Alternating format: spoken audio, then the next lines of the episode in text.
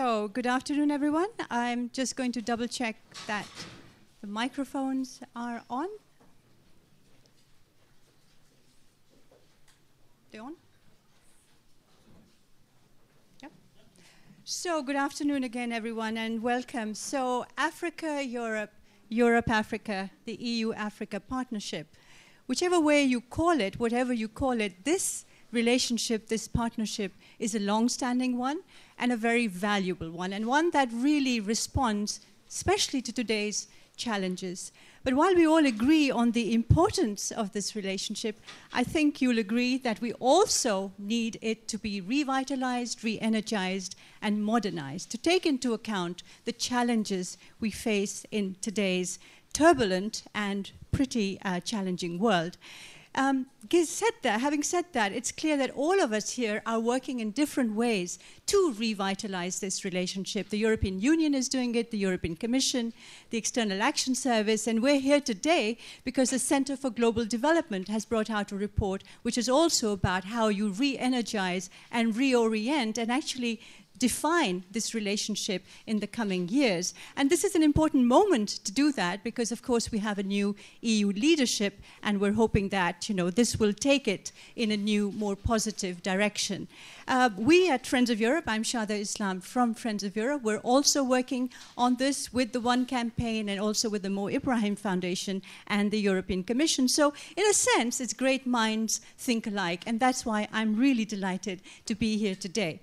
So, some rules of the game uh, Mikaela Gavas from the Center for Global Development will present uh, a PowerPoint in which she will define and underline some of the salient points of this new report. Uh, after that, we have a very, very interesting interesting and quite an amazing panel of experts and policymakers who will join me here on the, on the platform, on the, on the stage. We have Stefano Manservisi, Director General for DG DEVCO, and uh, Stefano, of course, is one of the most eminent, I have to say, active policymakers on development, and I've always cherished our partnership, Stefano, and will miss you very much uh, when you retire but thank you very much for being here.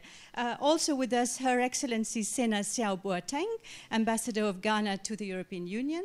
You will join us here on stage as well later on. Mikaela, of course, will stay with us and take questions. Uh, we have Mr. Ambroise Fayolle, uh, Vice President of the European Investment Bank, and last but not least, my dear friend Koen Vervaeke, Managing Director for Africa at the External Action Service. So without further ado, Mikaela, this is your show. Uh, could I ask you to come here, please, and present uh, the salient features of your uh, roadmap for changing this relationship. Please.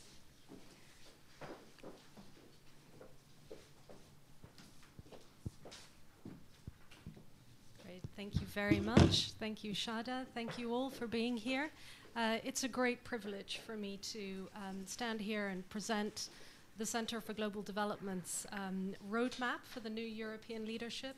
Uh, this is a joint effort uh, by a number of uh, researchers from CGD, uh, some of whom are actually in the room today. So uh, please feel free to, um, to corner them when you have a chance. So, uh, what I'm going to do is very briefly tell you who we are. Uh, because I'm sure uh, some of you do not know us. Um, I'm going to go on to talk about our motivation uh, for the roadmap, and then I'm going to set out um, our proposals these are proposals for how we think the new EU leadership uh, can move from an aspiration of an EU Africa partnership uh, to reality. So, we are a non partisan independent think tank. We're based in Washington, D.C., in London, and in Brussels. Um, and we mainly focus on the intersection of developing countries and the governments and institutions uh, that can help them uh, deliver the greatest progress. So we conduct uh, rigorous, um, impartial economic research. And, th- and what we try to do is design very practical policy solutions as well as spur intellectual debate and critical global development conversations. Um, some of the key uh, uh, work that we've done are on the slide, um, including uh, incubating the landmark legislation. This is the BUILD Act, this uh, to strengthen U.S. development finance and the new U.S. development finance institution. Um, we've designed the adva- advanced market commitment for vaccines.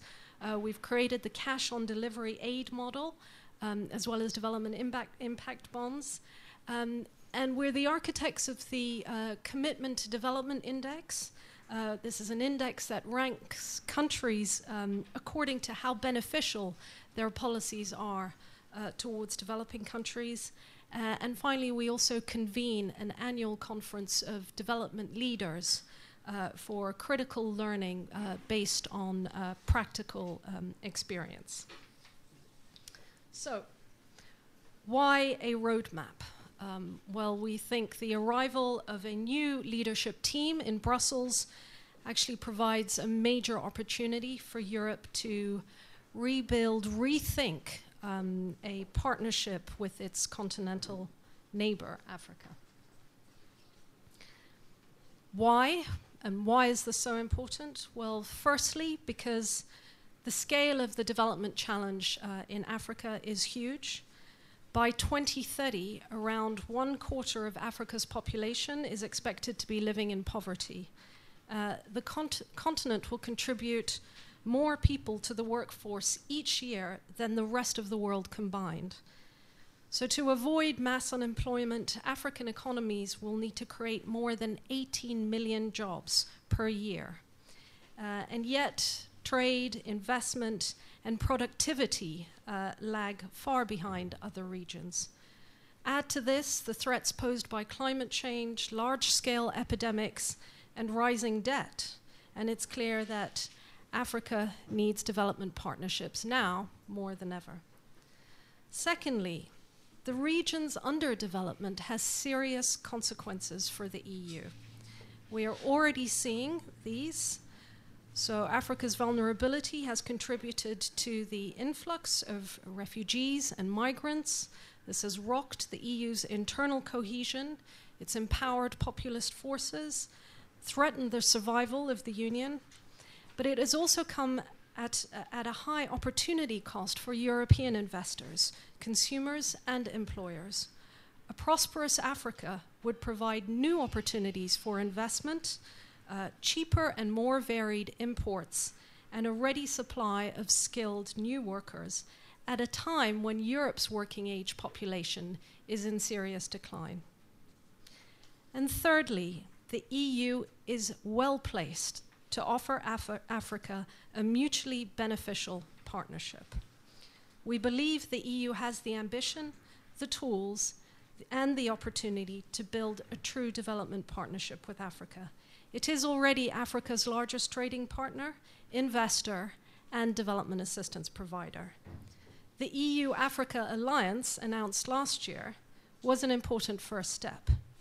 So, our roadmap attempts to outline how this vision can become a reality. In our report, uh, we examine specific policy areas. We look at four areas migration, development finance, trade, and global health. And what we try to do is present actionable proposals that the EU's new leadership can take forward. Now, we do not contend that these are the only areas where the EU can make a difference, but they are areas where significant and meaningful progress uh, can be made that benefits both Africa and Europe. So, if Europe is, is to continue to grow and sustain its current social programs, it will need a substantial increase in the number and type of workers. At the same time, the working, working age population in sub Saharan Africa is booming. While most of these new labor market en- entrants will join increasingly developed local economies or migrate regionally, others will seek work in Europe. So in May, 2020, in May 2015, the European Commission presented a comprehensive European migration uh, agenda on migration designed to respond to the 2015 refugee crisis through four pillars. So, under these four pillars, much has been achieved increasing refugee resettlement numbers, supporting member states with border management, financing integration projects, combating smuggling networks, fighting trafficking, uh, and working broadly on development and security efforts in countries of origin. And these, re- these efforts have resulted in successes, including reducing the level of irregular, uh, irregular arrivals. But future success is not guaranteed. To reduce the incentives for irregular migration, attract the right set of talent and skills to Europe, and enable admissions to tailored uh, to be tailored to labor market needs, Europe needs new kinds of legal pathways for migrants. So while the Commission cannot propose a common migration policy, it does actually have an important role to play in promoting, facilitating, and supporting the creation of new kinds of legal labor migration pathways across Europe. So, a global skills partnership is such a pathway. It is a bilateral agreement between equal partners.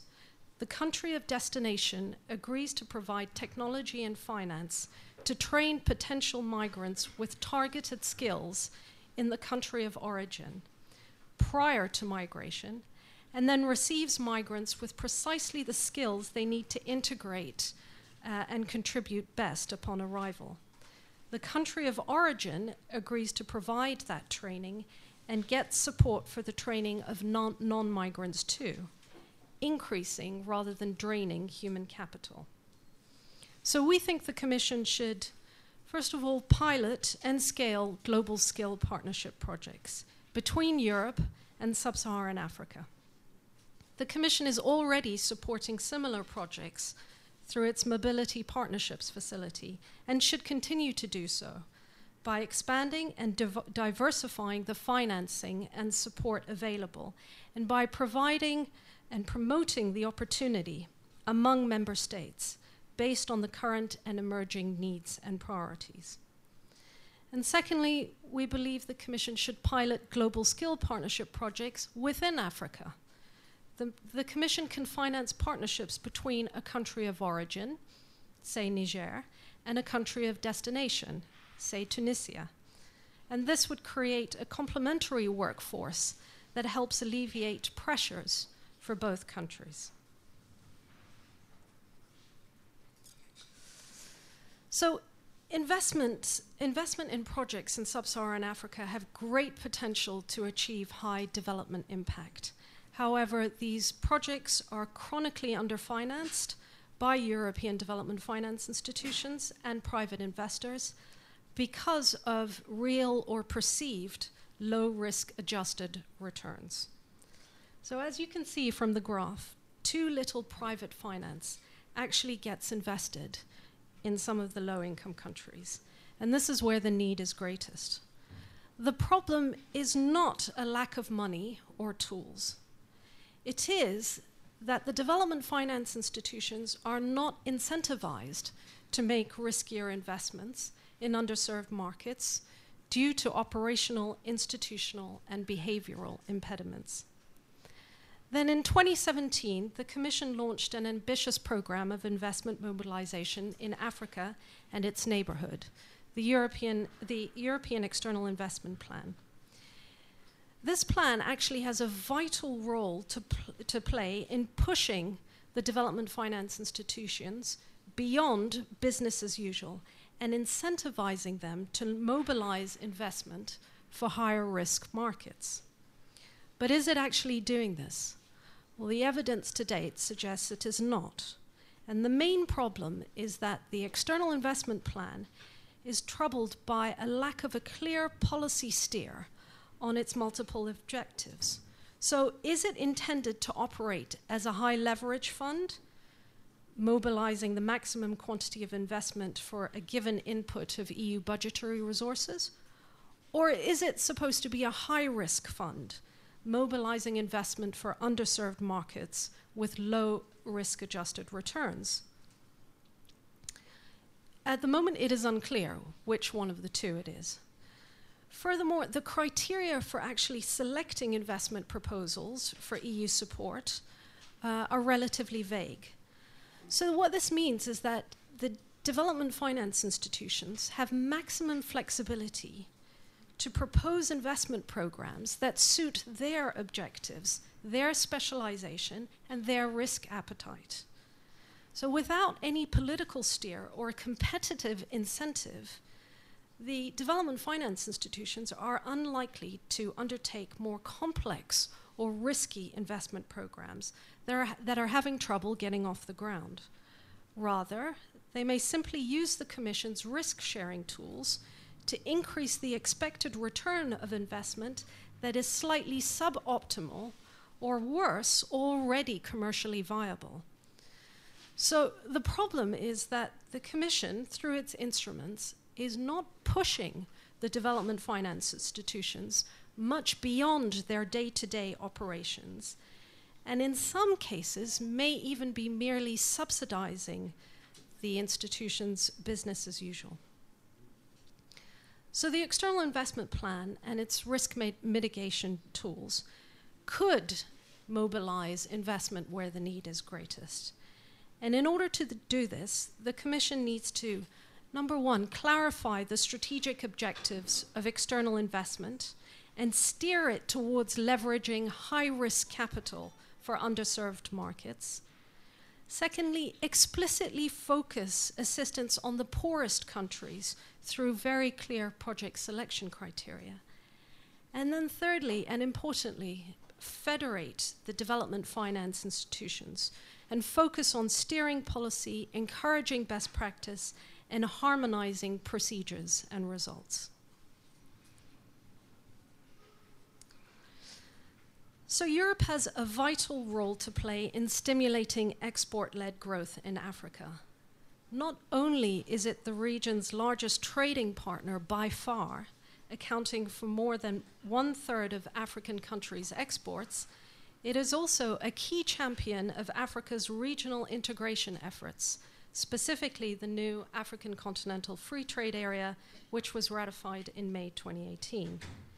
So the EU and its member states are both a vital financier of the African Free Trade Area and an important proof of concept that economic union is attainable, sustainable, and mutually beneficial. The EU's trade policies for developing countries compare favorably to other advanced economies in certain key aspects. It is amongst the most open trade regime in the world for poor exporters. In fact, 52 out of 54 African nations pay low or no tariffs on their exports to Europe. And it provides substantial amounts of aid to stimulate trade, of which 60% is directed to Africa. However, there are certain long standing non tariff barriers to developing country trade that stain the EU's record. In our roadmap, we recommend that the Commission, number one, reform EU rules of origin, which determine where imports originate from and therefore which tariffs are levied on them. These currently make it difficult for African countries to export products that include materials from elsewhere and so hinder regional value chain creation. Secondly, reduce agricultural subsidies, which unfairly increase EU agricultural supply and lower prices on world markets at the cost of other nations. And then, thirdly, ensure aid for trade is maximally effective by actually tying payment to results.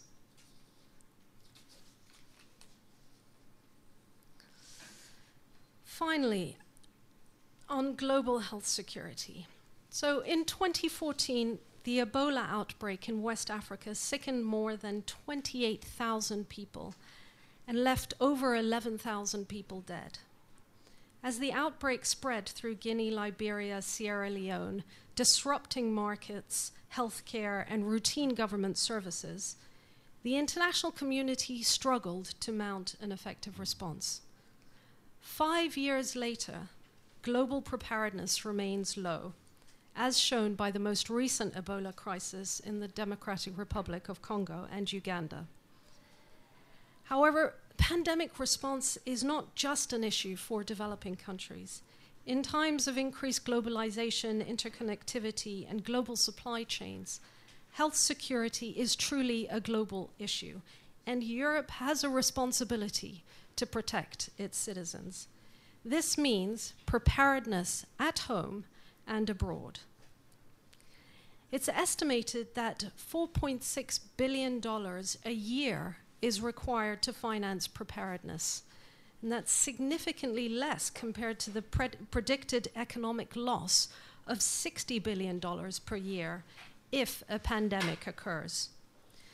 But countries are just not adequately prepared to handle these complex large scale outbreaks, and existing funding mechanisms focus on response rather than preparedness. So, total European Commission spend on global health in 2018 was around $38.9 billion. Of this, $2.9 billion went for Ebola, um, 272,000 for Zika, and, and, and approximately 71,000 for antimicrobial resistance. But as of July 2019, the EU has committed around 50 billion uh, sorry, 50 million to the Ebola response um, in the DRC, with around 4 million to increasing prevention and preparedness in neighboring countries. So the EU has shown promise. But commitment by individual member states is inconsistent, and efforts across the, the European Commission's Directorates General is fragmented. So, while, for example, the Commission is a member of the Global Health Security Initiative, only 10 EU member states are members of it. So, although, although the Commission's role is mostly limited to coordinating among member states, within the Commission itself, health security priorities and responsibilities are managed in a very segmented manner between the DGs. And these include DevCo, ECHO, Sante, Research and Innovation, as well as the European Centre for Disease Prevention and Control. So we think the new Commission should do three things. First of all, it needs to strengthen collaboration and coordination across the DGs and entities holding global health security responsibilities and build links between interrelated capacities. Secondly, it needs to prioritize global health security and preparedness in the Commission's dialogue with member states. And thirdly, the Commission could develop a finance mechanism to increase sustainability, collaboration, and effectiveness on preparedness. A sort of a challenge fund could be established, which would help incentivize countries to invest their own resources and focus on progress towards mutually agreed outcomes. So, Europe's new leadership has a unique opportunity to transform its approach to Africa into a sustainable two way relationship based on a partnership of equals that is in both Africa's and in the EU's interests. Thank you very much.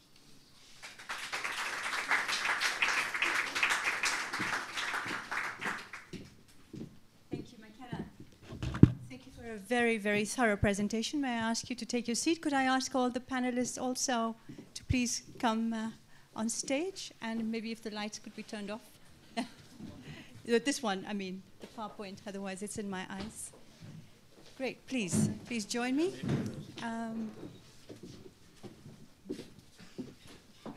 thank you. Thank you very much indeed. Mikaela, thank you very much. And uh, what I really do appreciate of um, your roadmap is that you've actually zeroed in on four key themes. Uh, a lot of us tend to go in all directions because when we look at this wonderful partnership, uh, as you've said, uh, we tend to take a very broad view and deal with too many things at the same time. It becomes a laundry list, right? Uh, that's because we're eager for change.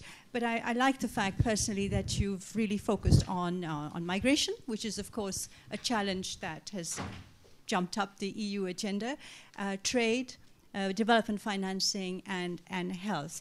And let me just explain to you how I'm going to run this. I'm going to turn to our panelists here to give their uh, reaction to what they've uh, heard, to the roadmap, to specific ideas, if possible, because we're looking for specific uh, reactions as well, but also your own uh, hopes for, for the future. But I do recognize, I see so many of you here who know so much about this issue as well that I'm going to then turn to you and give you the opportunity to engage with Mikaela, but also with our panelists. So, uh, Stefano, I'm going to kick off with you. Um, your reaction, but also you've been one of the most fierce advocates of uh, the Sustainable Development Goals being implemented, turned into a reality, uh, not just in Africa and developing countries, but also within the European Union. And I was just wondering, from your point of view, your vantage point, Mikaela and the roadmap, how does that fit in with your own agenda and your uh, very, very clear ideas about how to take this relationship forward? Please. Thank you very much. Uh, good evening, and thank you to Mikaela for the presentation and for the center for this uh, important contribution. I think uh, it's the right moment to do it because now we will have a new college in, in the next uh, in the next days. I think, and therefore it is important to uh, feed critically, you know, uh, with reflection and with suggestion for action. So it's it's very welcome in time. point number two. Mm, I'd say that there is several points on which I would like maybe to add something. I think uh, it is certainly important to underline the um, unique, maybe, and certainly extremely strategic relation between the EU and Africa. I would like to underline the fact that uh, in, in the global world, which is in the making, or in any case in transformation, we have at the same time, as European, to get out from certain form of Eurocentrism, mm -hmm. which believes that there is only or mainly a special relation between EU and Africa. Uh, missing in this way, uh, you know, uh, a, a, very important point that Africa is aware of its centrality in the world for a number of reasons that we can discuss. So the first nuance, if you may say, I would put in this, yes, we have to uh, further analyze, develop, put in motion a partnership. Then I enter a bit into maybe the, some, some of the orientation. But as Europeans, and something that uh, I keep saying since a while, for the SDGs and for the analysis that we have of the world, we have to look at that for Africa a bit like Africa, Africans are looking at themselves. Mm-hmm. And Africans are looking at themselves as a new protagonist or co-protagonist of many changes. Therefore, this is the first point, because if we don't put what we are doing into a, a fragmented geopolitical reality, we risk uh, making mistakes, you know, and, and, and missing part of the challenge that we have every day, you know.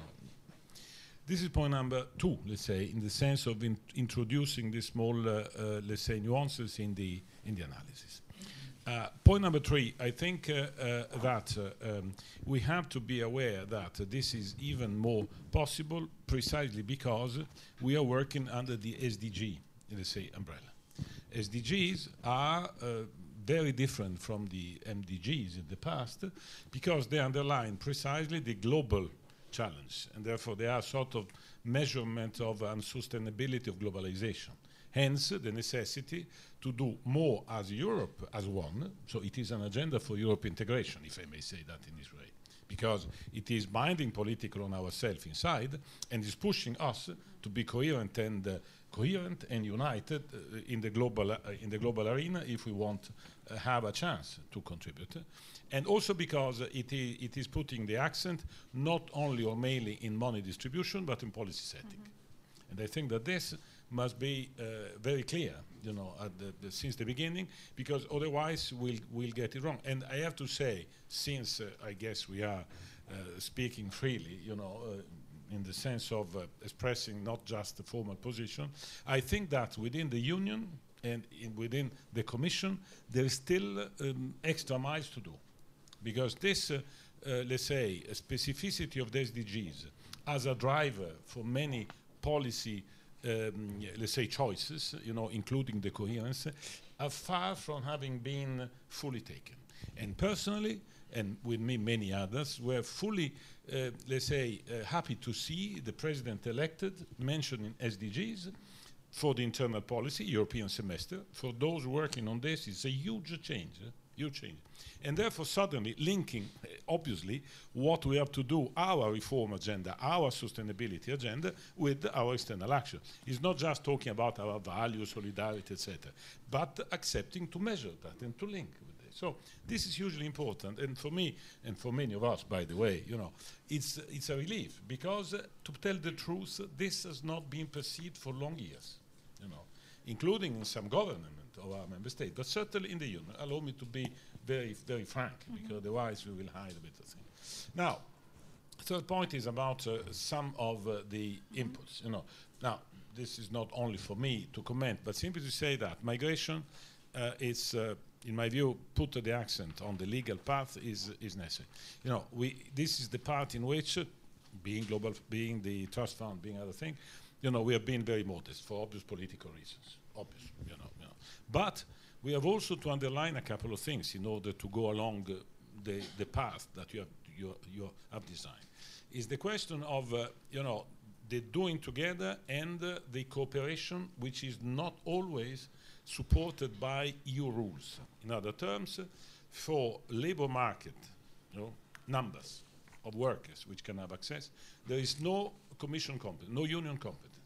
And therefore, it is important, if, may, if I may suggest, to introduce a strong alliance with the, the economic actors. Because at the end of the day, we will have a single market which is integrated economically with big conglomerates, mm. European multinationals. So, in any case, economic sectors which are integrated by filière. These economic sectors are in need, first and foremost, of workers. Mm -hmm. eh?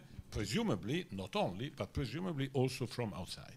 Hence, uh, since we cannot enact a directive which is saying this, that, and that, I think that we have to build progressively this uh, migration policy on the labor market side with the economic act of Europe. So if we have a single market of economy and a single market of labor in terms of European worker, well, in a sense, we have also to establish some common rules, the system according to which, according to rules, uh, each member state is responsible for the quotas, for the numbers, at the end of the day will clash inevitably with what is the single space and uh, and migrants uh, uh, even under schemes like the one you just are interested in our single market not just the market of one country. Therefore we have to work on that.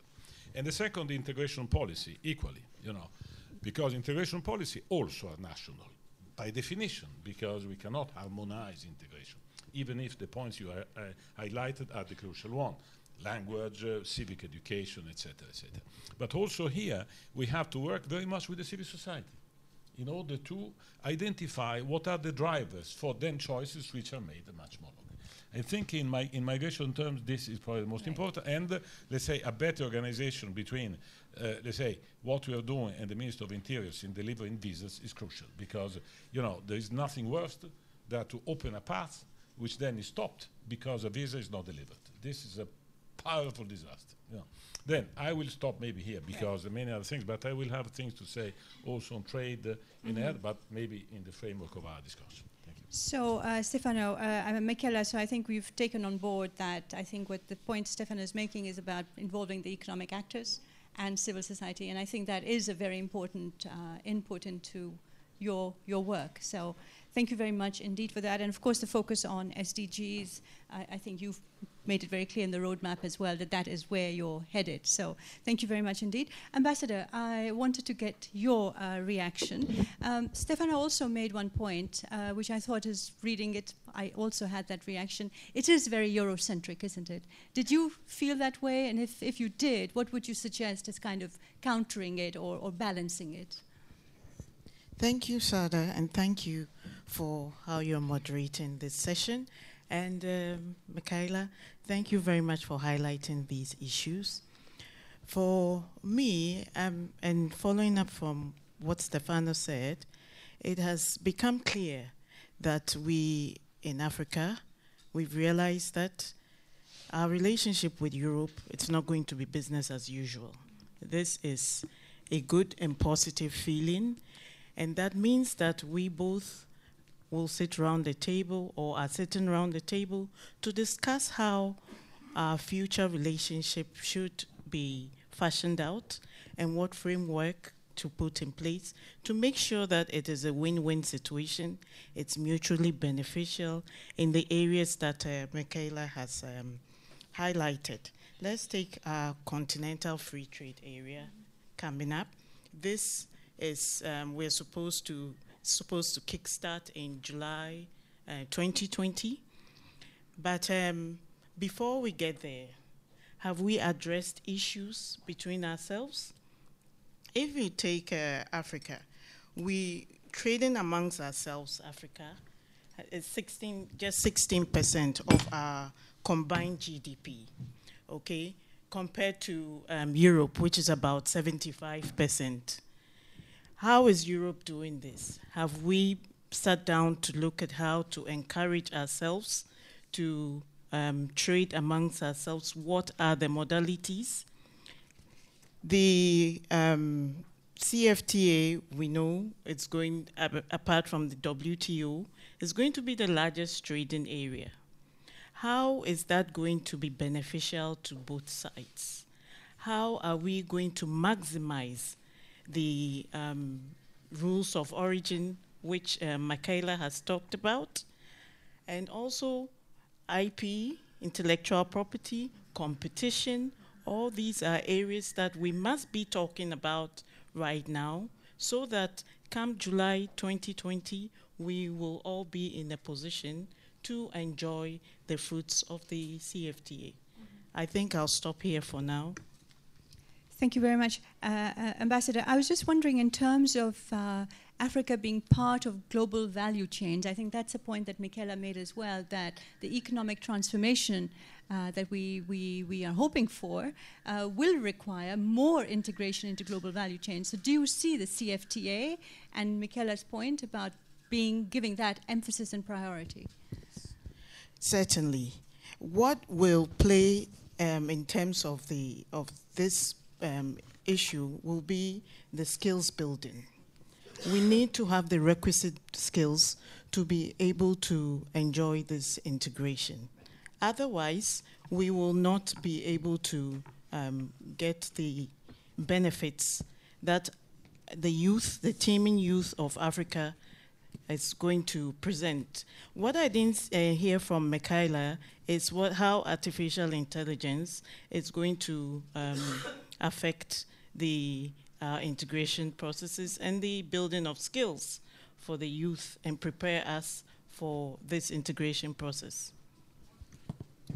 Thank you very much, Ambassador. So we'll come back to some of these issues. So turning you to, uh, to, to, the European Investment Bank now, there was a very specific point that uh, made, the roadmap makes, about uh, what she calls lack of clear policy steer for the external uh, investment plan when it comes to Africa, and the need to mobilize financing for the high-risk countries. And I was wondering your response to that, uh, Mr. Fayolle. Thanks a lot for the, for the invitation. Maybe just one word about uh, EIB. Uh, the European Investment Bank is uh, the bank of the European Union. Um, and most of our activity is within the European Union, but we have uh, more or less 10, percent outside of the EU uh, every year in close cooperation with uh, the European Commission and, uh, and the EEAS, and, and, and a very good part of that is in Africa Last year, we have done 3.3 billion euros of projects financing in, uh, in Africa. 3.3 billion euros. Um, I, I would say that uh, in, in good part, what Mikaela says is, uh, is, is right, and in good part, it is also, you know, you always have a lag that uh, you feel about institutions with uh, the glasses of uh, what was the situation five or ten years ago. Uh, because um, the, the situation that, uh, that, that you have presented is true that the financing is not necessarily going um, primarily to, uh, to low-income countries. Uh, at the same time, it is true that uh, things have changed. We have, for example, in the implementation of the, the Cotonou Agreement, the ACP uh, relationship, uh, which is mostly in Africa. Uh, we have introduced a window for financing within the investment facility those projects with higher risk and higher development impact in the private sector. Uh, and uh, that is quite successful, and, and I think member states are are very uh, very happy with with the way we are we are dealing with that. Um, I I would also say that um, where we can help uh, is to crowding in private sector resources and mobilize private sector resources because it is clear that uh, the needs are uh, uh, so huge that we need to find ways to uh, either create efficient markets. For example, we have um, with a, a big uh, asset manager in Europe launched an initiative because green bonds are issued in the north and climate uh, challenges are global. So, how do you manage to um, to have uh, uh, funding of green bonds to be issued by financial institutions in developing countries, uh, often in local currency, and that we have committed that we would buy these bonds so that we can try to develop the market, and uh, that is also one something that is uh, that is uh, that is quite quite uh, quite important. I will finish there. I think one of the things that we have tried to develop in the in the recent years as uh, an institution that is uh, putting, you know, the policy priorities first, that is developing the the links with, uh, with European institutions. Uh, one of the things that uh, we have tried to do is to, be, to convey the message, a positive message in Europe about what is going on in Africa. Um, and there are plenty of things that are not known enough. The private equity market is developing quickly in Africa. And it, it's a very interesting one that, that we finance through equity financing. Um, we have uh, developed what we call sustainability awareness bonds, which is, you know, you create links to what Stefano mentioned about uh, SDGs. Um, we've selected one sector, for example, water projects, and we issue bonds that are going to finance only these kind of projects. Linked to the question about uh, result management and how we can measure impact, which is going to be uh, to be uh, um, to be key. Uh, uh, final final comment. I personally was uh, surprised that climate was not one of the items that were looked at, because I think it is it is absolutely a priority for for our bank, but it is a priority in general, and it is a priority for Africa certainly. Um, and I, um, uh, conversely, I think the, the priority put on health issues is is uh, is very well taken, and uh, we need to do more in the health sector. We need also, maybe we can discuss that later, but uh, when you talk about um, uh, financing in, uh, in, in, Africa, of course, you need to take into account the fact that there are more and more concerns about debt levels. And that, uh, that has an impact, especially for a number of low-income countries. This has an impact about the ability to increase financing, but not to increase the prospect for having a debt crisis in the future. Thank you very much, Mr. Fayolle. I am going to give Mikaela the floor after you've all commented. So there, I think these are valid valid questions that are, being put to you. So, Koen, uh, I, I, made a very, very quick introduction to our panelists, and I'm assuming that everyone here knows everyone because we are uh, working on the same uh, topics for so long. But Koen was, of course, the first uh, EU ambassador to the African Union. And, uh, you know, Stefano made a point that I think is very important, which is that it's not just about Europe in Africa anymore, you know. Um, and, and Africa is uh, part of a chessboard, geopolitical chessboard. And sometimes I think in this city and maybe other capitals, we tend to think that we are still the priority partner. And uh, maybe we are not, and we shouldn't be, perhaps, because there's expertise otherwise, otherwise elsewhere as well. So I was wondering, um, having watched the continent grow, change, transform, having watched our relationship with uh, Africa change, transform, where do you think the next uh, leap forward sh should come from? And do you think that these four areas uh, that, that have been pinpointed are the key ones to work on? Uh, yeah, you have yours. I have one. Thank you very much. Um, uh, good question. I, I, really believe we are still the, the, prime partner, and I think the figures you mentioned on, on trade, on development assistance, uh, on investment, we are still uh, your, your, biggest partner on the, on the continent, and we are certainly determined to continue and being being this. But it's not a given, and you also said, Harriet, no business as usual, and I think that that's good. And a bit of competition for the European Union is always good. It keeps you on your on your toes.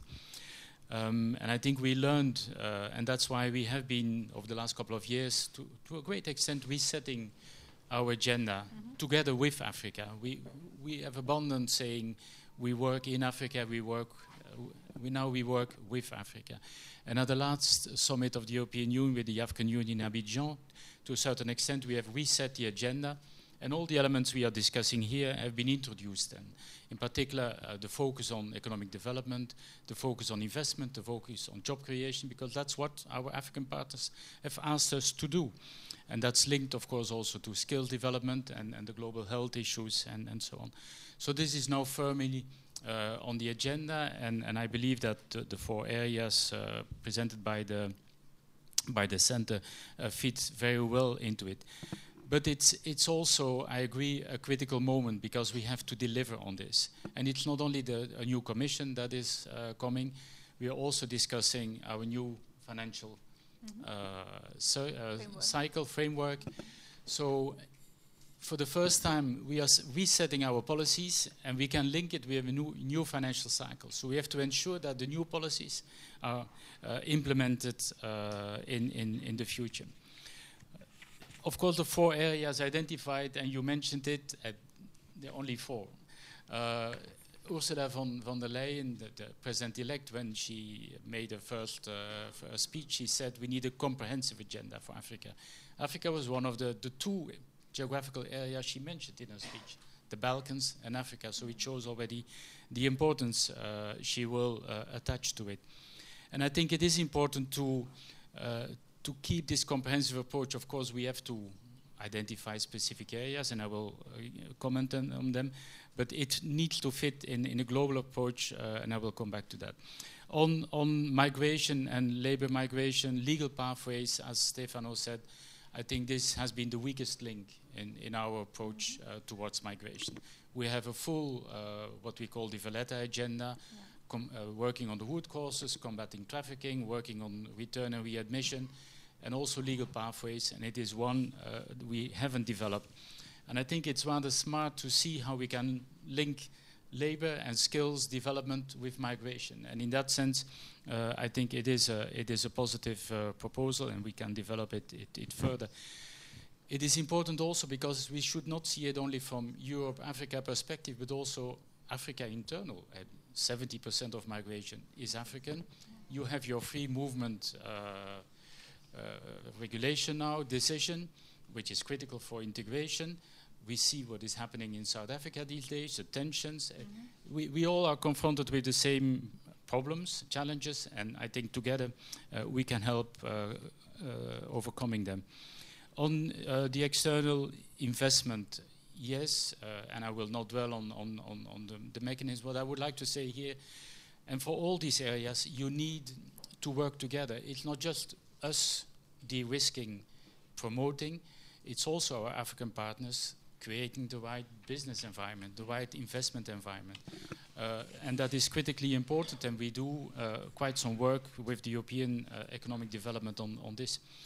And which is linked also to, to trade. Um, I still sense a bit of a, of a negative perception on the economic partnership agreements, which I think uh, are not, uh, not justified but it is at the continental free trade area which is now the game changer. And I think the the rather clear and very clear policy decision also by uh, President Juncker to say our economic partnership agreements are now at the service and a building block for the continental free trade area is, I think, something that really changes the terms of of, of discussion uh, on the EPAs and how we can make them.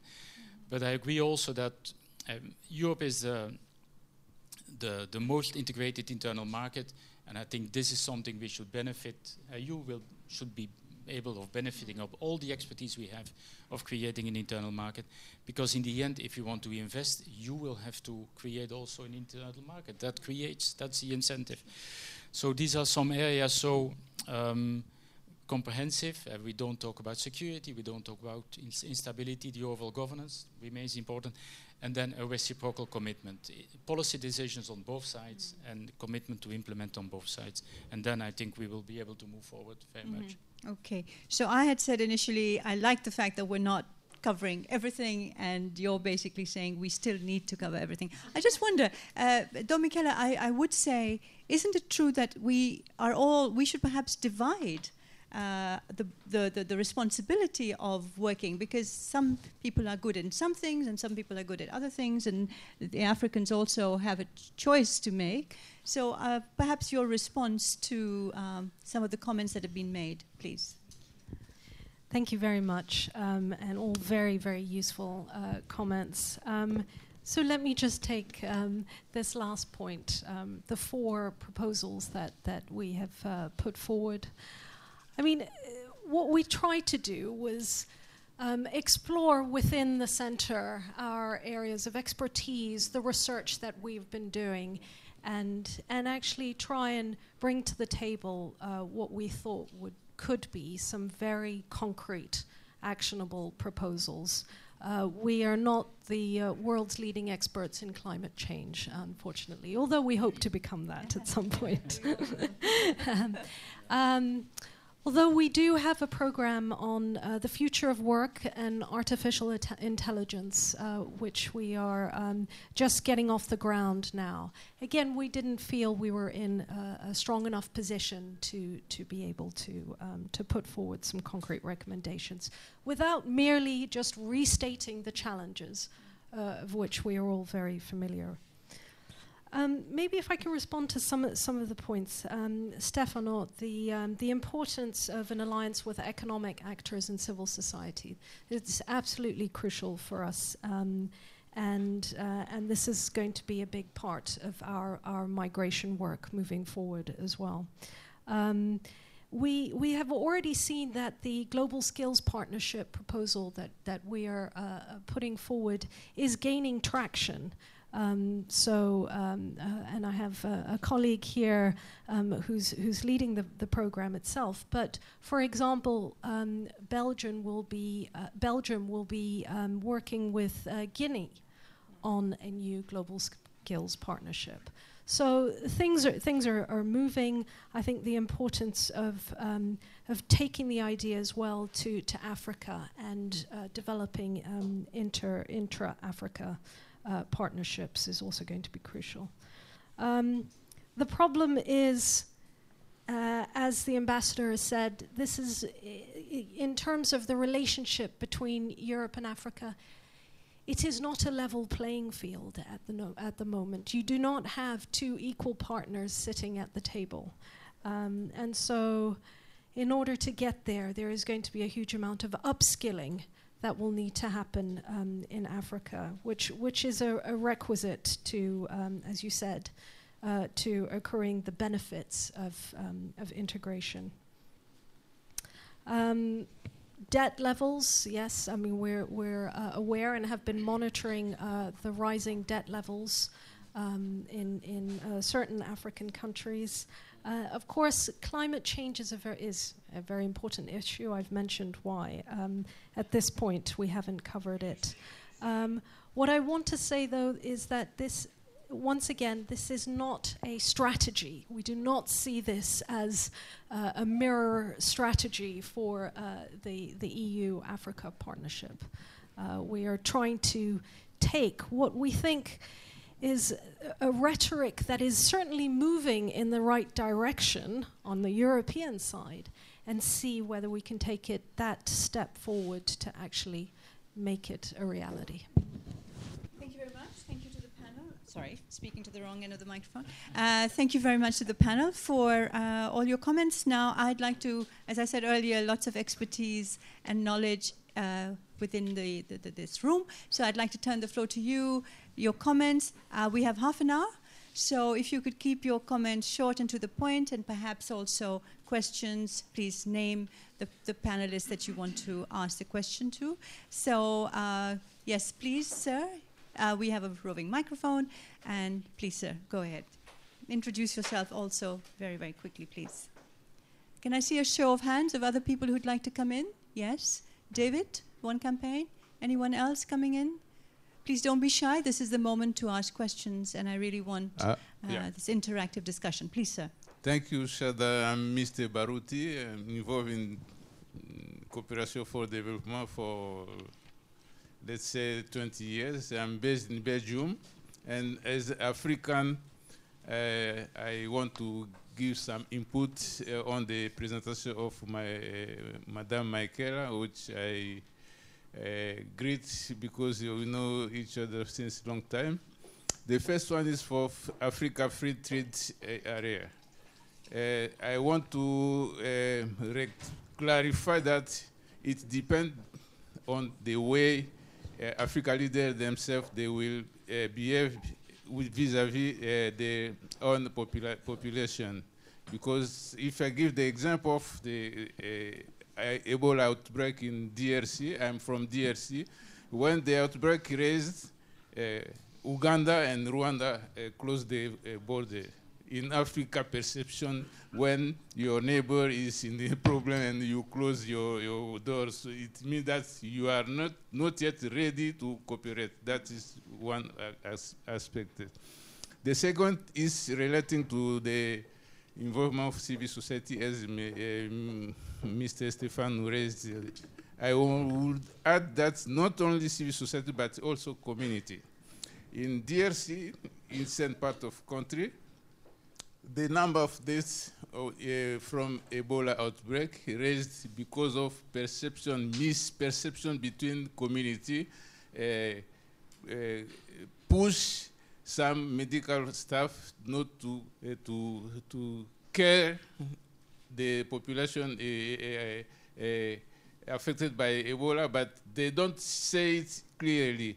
It took a long time to discover that it was this kind of misperception between community because they are they were suspecting the community affected that they are hosting rebellion people. So it's better to involve not only civil society but also a, pop- a community uh, living in the the border. Thank you. Thank you very much indeed. Sophia, South Africa, please introduce yourself very quickly. Uh, you need a microphone. Um, no, it, that's fine. I think we we're being web streamed and recorded and all kinds of things. So you do need a microphone. Thank you very much. Thank you very much. I'm Suhaifa Subedar from the South African Embassy, and thank you for the invitation to this uh, very important uh, event. Thank you, Mikaela. I was really pleased to see that you have brought back the issue of the Common Agricultural Policy with regard to subsidies, because at the heart of all issues is poverty. And even as Mr. Kunferfaka mentioned, the issues taking place in South Africa at the moment, it's about resources. The migration policies in Europe affect countries in Africa directly. And what we see are the results of all of this. So we need a very honest, frank conversation to find true win win solutions, not just issues of migration in terms of securitization, but issues of migration in terms of development. What do they mean? How do we deal with these issues in terms of finding solutions that can actually work for all of us? Um, just to mention that with regard to the alliance of President Juncker, th- we all eventually welcomed it, although there was not real, really a consultation process. We see now that uh, with the incoming president, there is a possibility of a Green New Deal, and we hope we can do things differently, where we can all sit around the table. Brussels is full of buildings with lots of spaces. All ambassadors here have plenipotentiary powers. We would like a full interrogation to discuss this, that it is not just made in Brussels and given to us in Africa. But thank you very much. We welcome the interest of Europe in Africa. Thank you very much. Uh, I'll go to David and then to you. Just David uh, from the One Campaign. Thanks, Shada. Um, you mentioned at the start that uh, we've been working together on a on a high level group on the the Europe Africa relationship that brings together former heads of government and multilaterals and and uh, business leaders and so on. Uh, and one of the interesting themes that has come out of that is the need for a shift in perception. I think um, among some quarters there is a perception that Africa needs Europe for development cooperation and, uh, and, and many other things.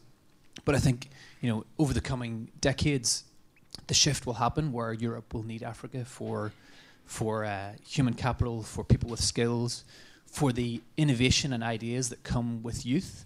Um, as as Europe gets older and Africa has a booming youth population, um, so I think we need we need to contribute to that shift as well as having these very concrete ideas that that kind of demonstrate that we're serious.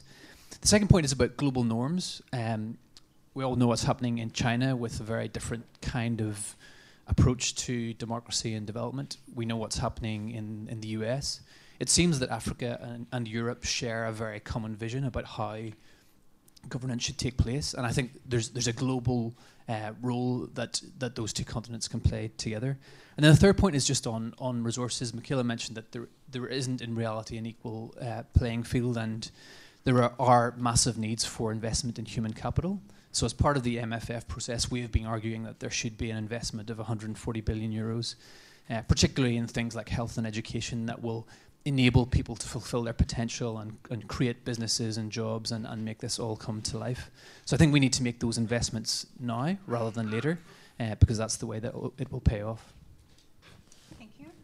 Please. The gentleman there. Thank you. Uh, my name is Andreas Backhaus from CEPS. I have a question regarding the topic of skills and upskilling that you mentioned. So by upskilling and training people, um, for example, for European labor markets, you would start at the end of their educational career after they went through through their schooling system in their countries of origin. And we would need to do that because we know that while education has expanded, learning has actually not. That the educational system is still very ineffective in providing people with skills for the labor market. Why do we talk about then upskilling of young adults instead of helping with the reform of the educational system in order to make it more effective in the production of skills for everyone there. Thank you. Thank you. Yes, please.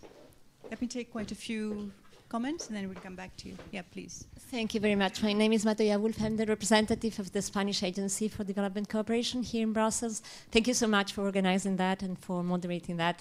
And uh, I would have a question both for Mikaela, also for Koen, and for the ambassador on the EIP and uh, your quite uh, sharp criticism to it. Uh, first of all, just a, a, comment on, on the EAP. It has just been launched, so, so somehow, so we cannot uh, write the, the results already. But uh, you mentioned uh, the, the climate investment, many uh, in, in the uh, forum. So, what would be your three main uh, recommendations on climate investment in, in different African countries. Uh, uh, what would you recommend as uh, the needed reforms for, for climate investment uh, in order to foster real impact investment and also very much related to SDGs and Agenda 2030? Thank you. Thank you very much. I did I see? Yes, I did. Yes. So please, there's another hand up there. Marek Dabrowski Bruegel. Um, the two things which I um, consider as very big obstacles to Africa uh, development are um, continuing conflict and and and uh, governance problem. They, they are not, uh, they were not discussed in this report, but is anything here which uh, uh, Europe can do more than it did in the past to, to, to remove these obstacles, especially conflict resolutions. Thank you. Yes, the lady over here, please.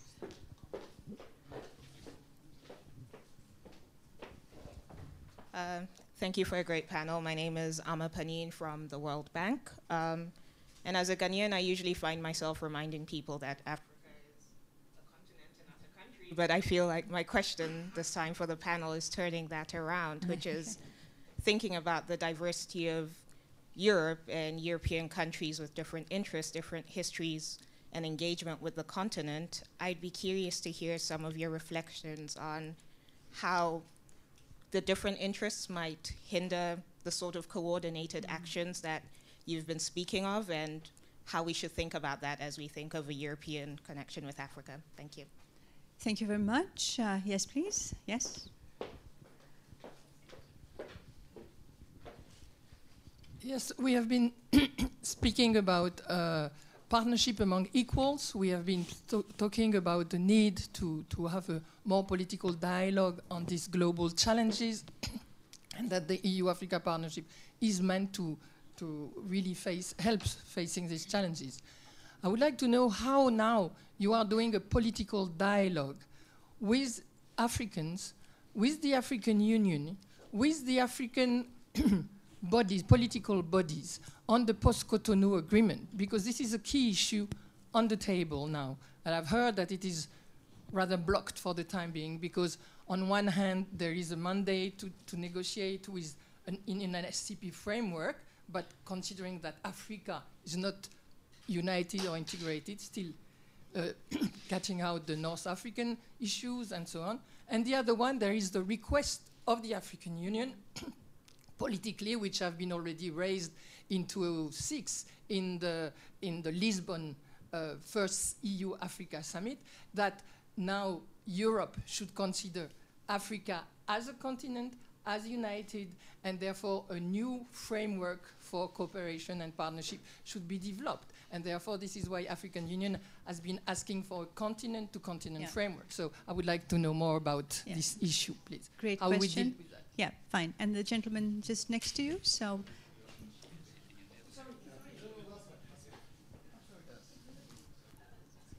Uh, thank you. Um, well, mine is more of a comment, mm-hmm. and that's this question of uh, Europe, Africa. Of course, I'm ambassador to Europe, and therefore I should, uh, as an ambassador to Europe, I should emphasize that that's the most important relationship at least the ambassador to China would say China, uh, Europe is most important. The ambassador but of, I'm sorry, I don't know you yet, so ambassador oh, Namibia. That's what I thought. Ah, yeah, okay, yeah, Mr. Yes. Mubende. I, I, thought you did. Yes, I do, Mr. Mubende. Which you do, yes. Um, but I, I, was surprised. Was David was talking about that uh, Africa needs Europe now, and Europe will need Africa in the future. Europe has always needed Africa. Good point. You know, and it goes back. They needed slavery, slaves and they needed raw materials, and it goes on. So uh, let's get away from the perception that one needs the other more than the other. And that's why it's a partnership. Uh, and there is also complementarity in terms of economies, in terms of, uh, I think that's, uh, I just wanted to dispel that notion that Europe would need Africa in the future. Europe has always needed Africa. Maybe they needed Africa more than Africa needed Europe. And that's a historical fact and I just for the record. I think the the, the, the second point is uh, now I've been distracted. now the, then the other issue is yes the question of uh, whether the partnership is not equal. Uh, and we don't meet as equal. I think I, I had that. Well, we take ourselves seriously. And when we meet there, when I meet with Stefano, we are equal. I don't feel that I'm inferior to him in any way. He may have more money than I do, but uh, that's besides the point. you know, and I think we believe in the sovereign equality of nation states. And when we meet there with our little resources, with all our challenges, we go there as equals. And we talk as equals. Uh, and, and so, therefore, we have to dispel some of these notions. I think there is a serious partnership that has been taking place and, uh, and at different levels. I think that's one.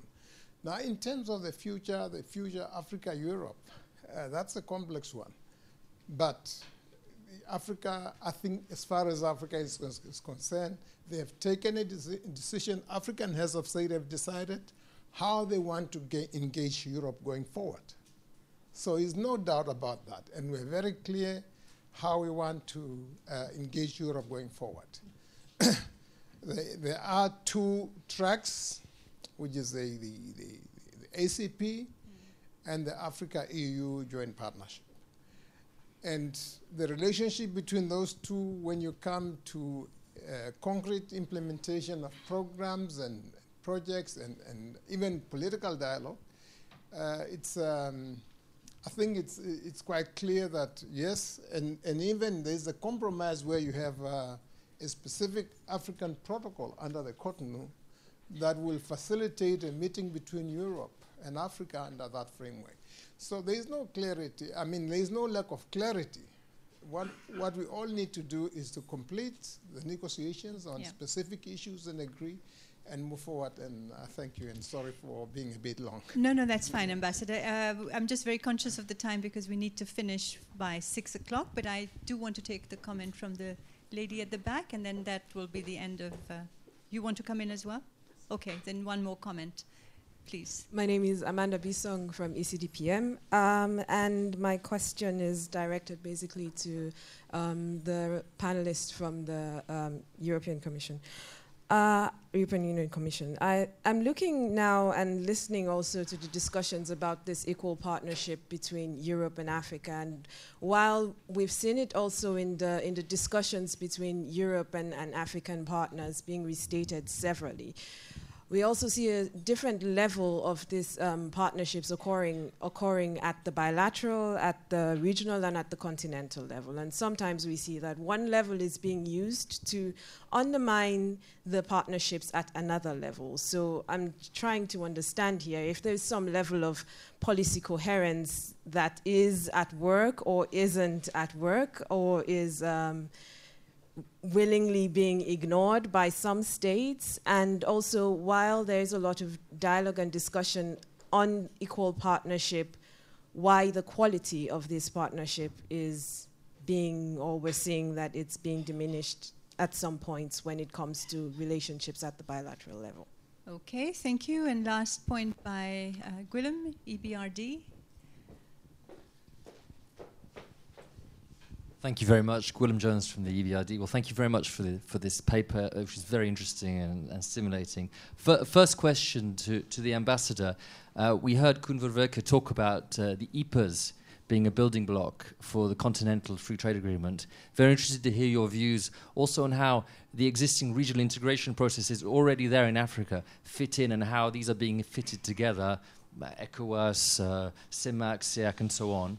Um, and then, of course, like my Spanish colleague, uh, I can't but react also uh, to the, the rather early criticism of the FSD and say that, you know, like my colleague, I, it's very early days to come in.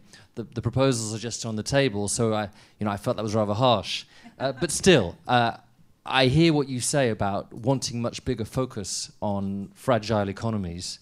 Um, and I'd be interested to hear from the panel a how it sees this, but also perhaps to reflect more broadly, because of course, you know, we're talking about the Continental Free Trade Agreement, we're talking about regional integration. So part of the underlying philosophy is surely also that we want uh, emerging economies to be there to drive the growth and the attractiveness also of the fragile economies. So, you know, I, I always felt that the, the fact of keeping it open in the regulation between fragile economies and more broad, a broader focus was also because we want that balance between doing things in fragile areas, but also using the growth of the bigger emerging, emerging economies to help those in more fragile circumstances. And I'd be interested in the reflections of the panel on that. Thank okay. you. Thank you, Gwilym. Thank you, everyone, for your comments and questions. I'm going to go back to the panel.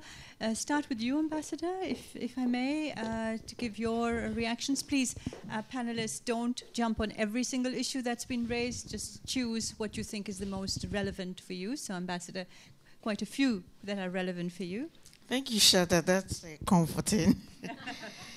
so, the EPAs.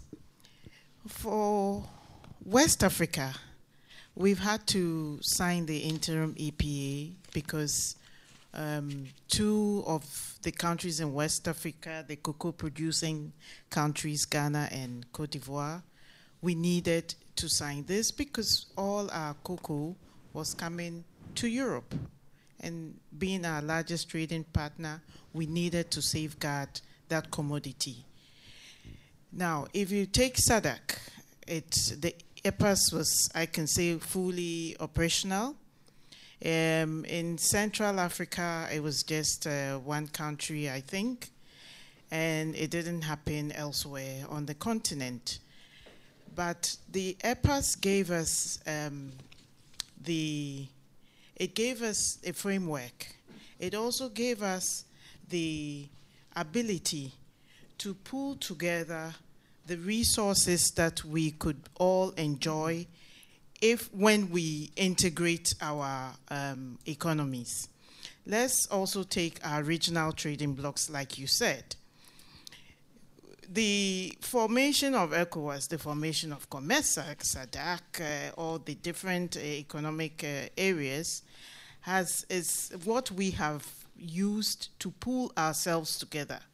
Right now, we have all realized how important it is to um, maximize all our, um, the advantages that each and every um, regional area would have. If you go down south, um, and those in the um, in the oceans, they talk about the blue economy, which is very important. If you come to West Africa, we have the um, commodities, we have the um, black um, gold. If you go elsewhere, the water resources. So we have realized that on the continent we have all these, and through the regional economic uh, communities, we we are able to pull together our um, resources. And the heads of state they have realized this and are talking together. The Inga Dam, the Africa we want to see um, um, in 2030, has brought together, we have open skies now, we have um, visa free um, agreements being signed here and there. So you will realize that within the trading blocks and within our economic communities, it has helped us to fashion out how we can pull our resources together and work together towards this integration that we are all seeing. Thank you for raising that. My question, Gwen, the EPAs, and I also wanted to ask a question on the EPAs. Do we come with the coming in of the CFTA? Do we do away with the EPAs? No. Or do we um, mainstream the EPAs to be able to um, infuse it into, if I should use that word, into the um, what we want to see in the CFTA. And talking about Africa needing Europe or Europe needing Africa. Let's take by 2050, the largest workforce is going to be on the African continent. The youth are going to um, be the largest workforce in the whole world, and Africa has that those numbers now. What do we do now? Train them so that when you need them, you'll be able to fall on them. Should we not be talking about the skills building, the skills transfer?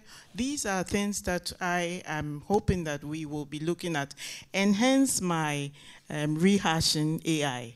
I don't know, but I have this um, phobia about the AI and how it's going to, the skills training, how the job creation, how it's going to influence all that. These are my um, thoughts on the issues raised. Thank you, Shada. Thank you, Ambassador. And absolutely on AI, I think uh, we're all going to be working on AI in Africa in, in the coming weeks and months, so that's clear. So, Koen, I was going to give you the floor, but the ambassadors asked the question, so kick off. Thank you. I will want to, to respond to two or three questions. First of all, the diversity within the European Union. I think there was a question uh, on that side of the room of course, you, we have countries who we have a specific past or a specific uh, focus on, on, on Africa.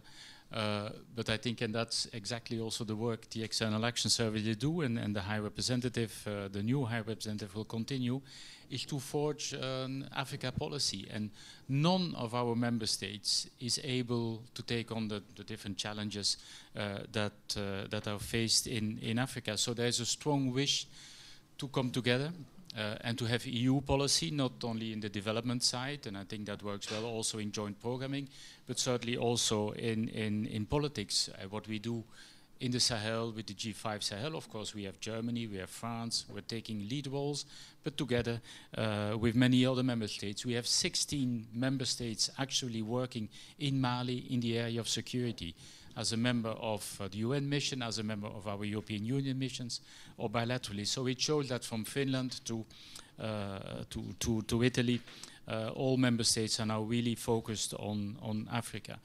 And that brings me to the point of um, do we need Africa? And, and, of course, I think the ambassador of Namibia is, is right. We have needed Africa in the past for uh, many, many reasons and not always uh, certainly positive or good reasons. And I think this has changed now. I think what is changed is that we have a convergence of interests. Europe really has a need that Africa is stable and prosperous for demographic reasons, for security reasons. And on top of it, we need Africa also, and it has been said, for the global agenda.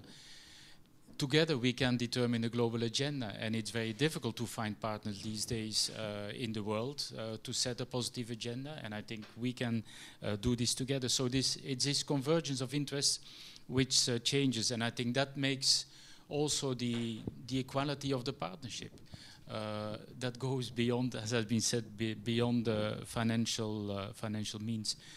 Um, on on EPAs, I think it's it's the way you, you said it at the second option. It should infuse the uh, the continental free trade area. We should we will. I think it's important to continue. Your country is a partner and benefits uh, from it. Of course, there are always uh, problems, but continental free trade area will have to be be built on the experience of a regional market. And I think that's what EPAs exactly are trying to do. Thank you very much, Mr. Fayolle. I just would like to make um, to make two or three comments. Uh, one, I think one of the big changes why uh, the EU-Africa partnership is more equal than before uh, is because many of the challenges are actually more and more uh, not the same, but not that different between uh, Europe and Africa. When you look at climate, when you look at uh, health, when you look at the number of these big challenges, they are not so different. And the solutions uh, are not so different actually and we use our experience to uh, in, in, in different geographies to uh, to help other geographies and uh, this, this cross fertilization is is quite quite helpful. My second comment is to to stress one point that that that Koen made in the in her, his first first intervention. Um, EIP uses what we have tried to develop with the Juncker plan for investment within Europe which is not only financing, but technical assistance and uh, thinking in terms of policy reforms. And the three go together. And, and if, we, if we want to, to strengthen the, uh, the, the, the investment possibilities in, in Africa. And we are a bank. We are not going to, uh, to develop projects that are not bankable. If you want to develop bankable projects, you need these other two uh, beyond, beyond financing, that is uh, more technical assistance and more uh, of, the, of the policy um, the policy agenda. And one final word on, on governance. For us at EIB, what we have seen in, in, the, in, the, in, the, in the, the recent period is a need looking forward to include more in the way we manage the governance of projects, more the views of the beneficiary countries from, from Africa. Thank you. Stefano? Well, thank you. Obviously, time is short. I, let's say, I used to take this kind of discussion not just to, uh, let's say, present the position that everybody knows, but rather to participate uh, to what is a genuine search because my first point is that, you know, mm, in if we want to take seriously all what we are saying, uh, the alliance, or in the case the partnership um, among equal, etc., etc., we are progressively to get rid of a certain number of language, concept, and a bit of hypocrisy, which is on all sides, if we want to look at the, at the reality in face, you know. This is what my friend Ambassador of Namibia is saying. We are equal. When we sit, we are equal. And therefore, I'm entitled to blame on E when, when it does things which are wrong, and we should do increasingly, because it is not just hiding behind the development assistance and then a sort of no way that everything is, etc., etc. Undermining, uh, we undermining. Africans are undermining themselves every day at all levels. Look at what Nigeria is doing in Western Africa. What I mean, let's get rid of all this. Let's look at facts in order to be able to work really as equal, because we are in this dimension. It's a huge work, and I have to say, in particular for those which have been working embedded in the development uh, in the old fashion, in which many things have been set aside. Now, we cannot do it. And we cannot do it precisely for the reasons that I tried to put at the beginning. We are talking about uh, the shaping of a new world. Not just about the relationship between two continents. In do, if, we, if we do it wrong, you know, the contribution that our partnership is giving to a search of a new equilibrium, balance, etc., etc., in this multipolar world will fail. You know, and uh, on this, uh, SDGs are important, not as um, indicators of transfer of money, but as indicators of, uh, mm, of pushing ahead right policies of sustainability. You know, this is what I want to say. And please think in these terms, because then we can enter really into a discussion which is much more, let's say, um, operational and useful. I, I, back, I come back to a certain number of points, in particular EIP. I think that contrary to what maybe I was supposed to say, and maybe said, I think that the call on uh, the missing, uh, let's say, clear political steer, a bit exaggerated maybe, but the call to, to focus better on what we want and how is a right one because it is true that, uh, you know, this uh, investment plan has been launched first, uh, starting on migration. create jobs in order to stop. We know that is much more than this. Second, uh, you know, blending and de-risking. Uh, yes, but blending and de-risk is not something that is invented in, in two days. If we are not able progressively to identify where this can add value in the vast world of what the, the international financial institution, World Bank and others are doing, then we're simply missing what is the new added value on this, which cannot be everywhere on everything. So third, it is also true that missing this, it is obvious that the balance is seen elsewhere or in another way, which is, and I can testify because otherwise we are joking ourselves, that very often we conclude with the our partners, being EIB and others, more on the basis of reconstructing ex post what we have to do, but not uh, building the pipeline as we should. And by the way, when we are saying now in this pre-programming phase, uh, is precisely to call on our delegation and their still limited expertise. We call on the EIB as EU bank to work uh, much more together in order, and we, we, we, call on the member state each visit I have and say, look, next pipeline should come from you, not from the EIB, AFD, KfW, etc., etc. Because today is a bit like this, and the fact that each of these institutions are in any case producing something which is linked to the country is not enough. Don't want to say it's bad. Simply say it's not enough. If we want to really say and be serious in saying that investment under guarantee is another mean in order to reach SDG, we have to fill this gap. Therefore, the call is welcome could be a bit exaggerated, a bit, but, but it's, it's, it's, welcome because this must be decided. Third point, one of the things that, in my view, is starting appearing in our experience is a bit what uh, Ambroise said, in the sense that we have to intervene more on the financial market in the countries. The banking system eh, in the average African country cannot sustain any kind of investment generated from inside. You know certainly not finance small and medium enterprise, certainly not finance uh, startup, but this cannot be done by external. We can, we are setting up an expertise in, an, in guarantee fund. But then we have to work uh, with the countries in order to professionalize the financial market service, Be because this is not.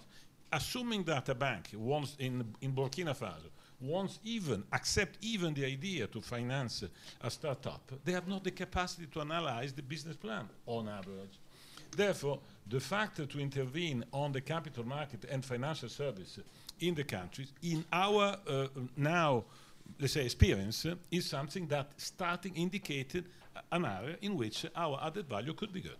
You know, then on the trade chapter, you know, and it's also in, in the light.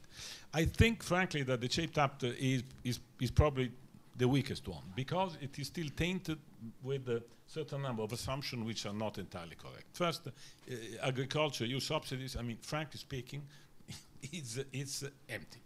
There is virtually no agriculture subsidy in our export, okay? By the way, the international market is not on tariff, it's about standard, it's about quality. Here there are barriers, of course. Here there are barriers. And precisely in the moment when there is a discussion and the process on the setting up of the continental free trade area, we are all well advised, if we want to increase the possibility for investment intra-Africa and from Europe to Africa, to, to look about the standards. Because otherwise, you know, you, you know, the tariff not exist, agricultural subsidy, come on, they're, virtually close to zero.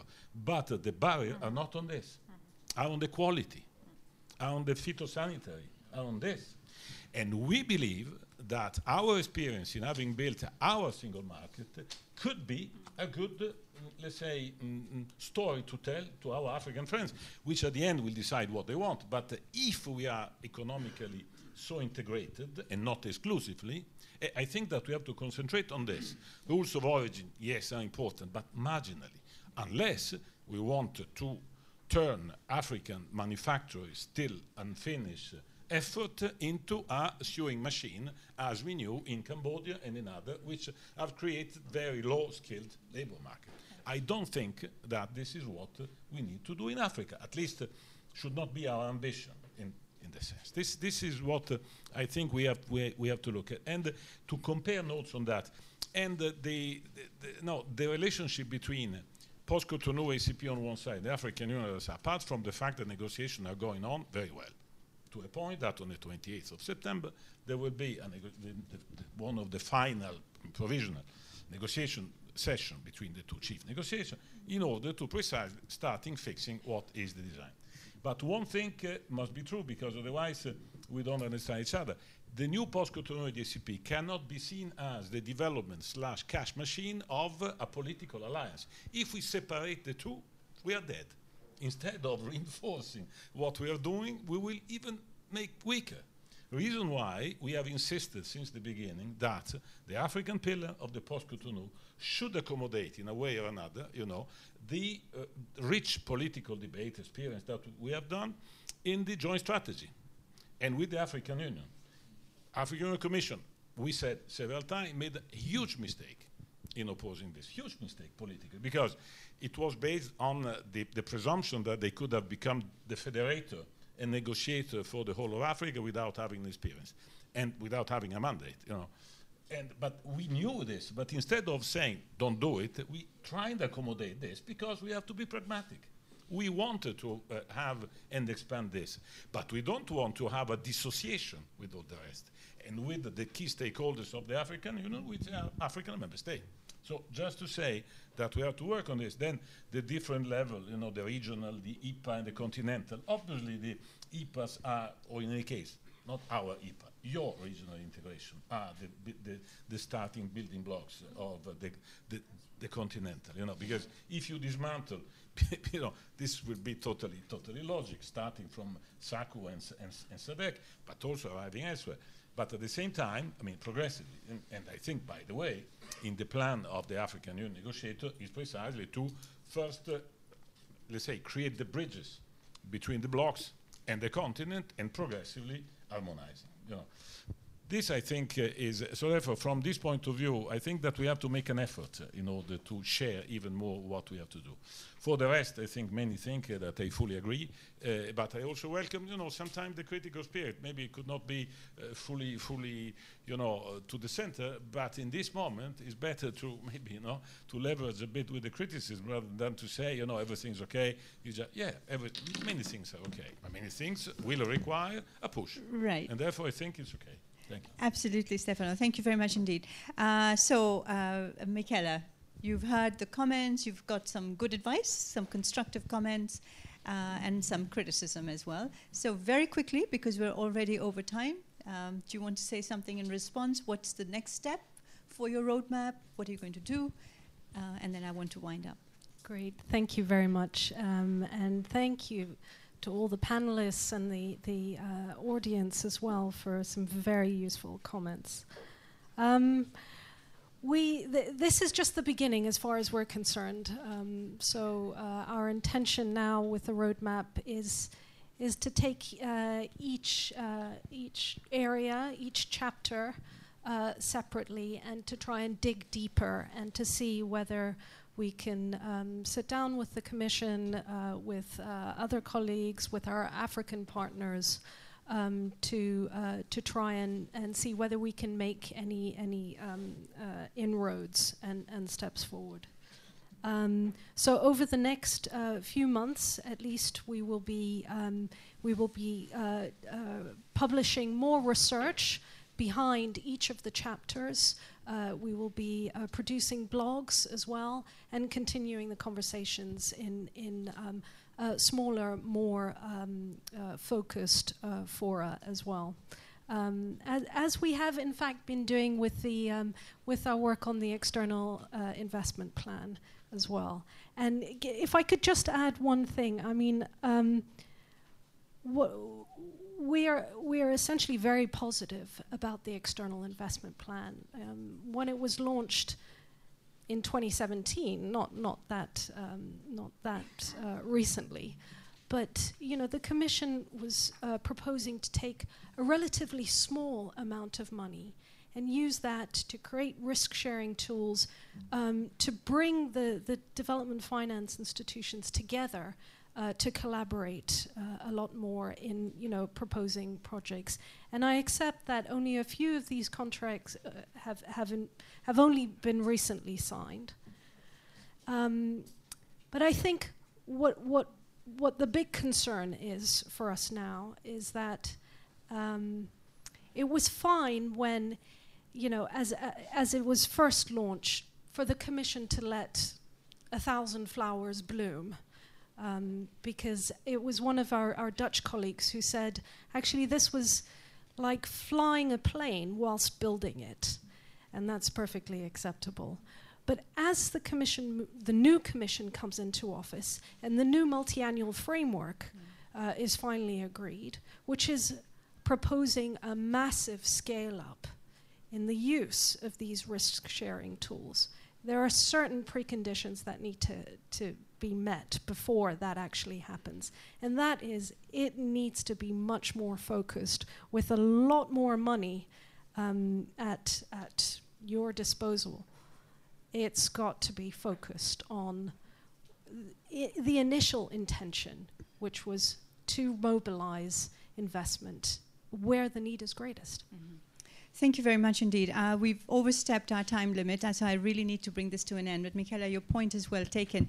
Just uh, to wrap up, I think one thing that Mikaela said I think is very, very important is we're all working uh, on these issues, all of you here as well, I'm sure, uh, conditional on our areas of expertise. And I think that is something that is very important. And it's something that Stefano has also said. It's the importance of networking, working together, coordinating. We can't all in Africa and in Europe do the same thing, and we shouldn't, but we can divide our responsibilities. And important, important, crucial to work with Africans, and that means uh, with African think tanks as well, Ambassador. Just a note for you.